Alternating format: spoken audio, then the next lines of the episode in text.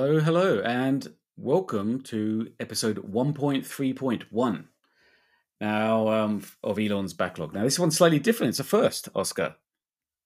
Tell the listeners. It is indeed. It is indeed. So, this is our first attempt where it release a little bit of bonus material, if you want to call it that way, uh, to talk about the main app we discussed in our previous episode, Telegram.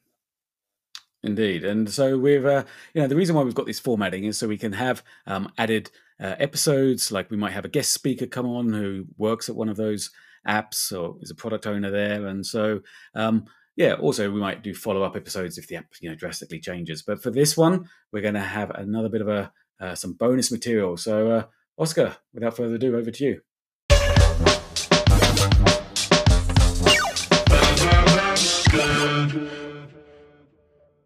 I want to go into into a venture that that Telegram attempted uh, to go into in the years. When I say ton, does it ring a bell? T O N. Not at all. Okay, does blockchain ring a bell? Yes.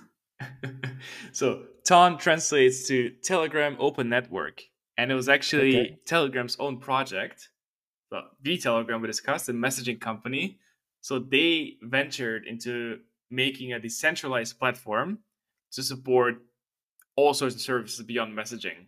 And all of that will be based on, you know, decentralized applications, which is DApps, uh-huh. uh, and micropayments, all on blockchain. So kind of like what we discussed in the episode, going to the direction of WeChat, having all sorts of services, but that one will be fully decentralized, and that was uh, what Ton was about. Okay. What are your first thoughts? Um, when anyone says decentralized, it's like, okay, we want to sort of like kind of wash our hands of this. But I think a lot of people like centralized services, which kind of just work. So uh, I don't know. Please continue. Yeah. yeah. So so so what happened there is in in 17 the company actually raised uh, 1.7 billion. Uh, what they did is they introduced the Gram token, and okay. so get it Gram Telegram. yeah, yeah, um, yeah. So it was 1.7 billion, and it was a private sale uh, to accredited investors. So that's how much they've raised uh, for the project. And then the initial plan was to launch in uh, 2019, I believe. Uh, but actually, they've got into some, I would say trouble, but they they've had some uh, series of hurdles and challenges in the United States, in particular, uh, because of you know regulations. You've got the SEC, the Securities and Exchange Commission Mm-hmm. Uh, so they basically said, "Hey, Telegram, with your release of Gram tokens and your sale of Gram tokens, actually, what you're doing is a, a securities offering, right. and securities yes. offering are reg- uh, are regulated, and you cannot do like an unregistered security offering. Yeah. So, sure. yeah. So so so that's that, that's what happened there, and there were a few like legal battles going back and forth but I think ultimately the court ruled that yes, this is indeed a, an unregistered securities offering. As such, you know, Telegram had to abandon uh, the project. Uh, Did they give so them money back? Yeah, they returned 1.2. They returned by 1.2 back to the investors, and uh, I think the rest uh, was spent on on you know the legal stuff uh, that followed. So I guess yeah, this these tokens, and I mean, calling it the gram um, given that that's probably the currency of a lot of drugs, probably got them into trouble right? um, well, the measurements. Um, okay, so they were sort of like pressing some buttons there, and I guess this was before sort of like NFTs, where there's a bit probably, I guess, not legitimate way, but an opportunity to try and fund some of these projects. Yeah, exactly. So this was a bit ahead of of the time, I would say. Of course, like blockchain, you know, Bitcoin has been around for a while, and I'm most definitely not an expert in that field, so uh, I might be fully wrong. But uh, I think you know NFT rise of the NFTs was kind of like what seemed to be last year, this year, you know, the year before. Um, yeah, so maybe it was just ahead of the time, but you know whether it's good news or not, but uh, the whole project and the code was open sourced. So actually, you can, if you're a developer, you can build upon it.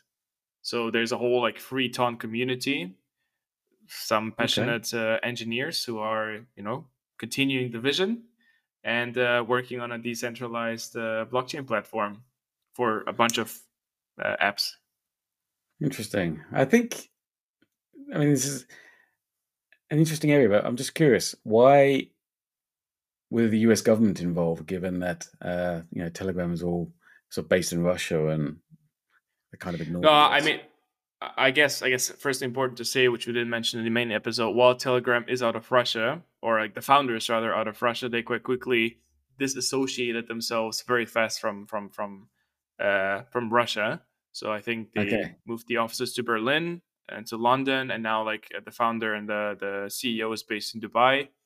Um, we talked about like you know some of the fights Telegram has had uh, with the Russian government or vice versa.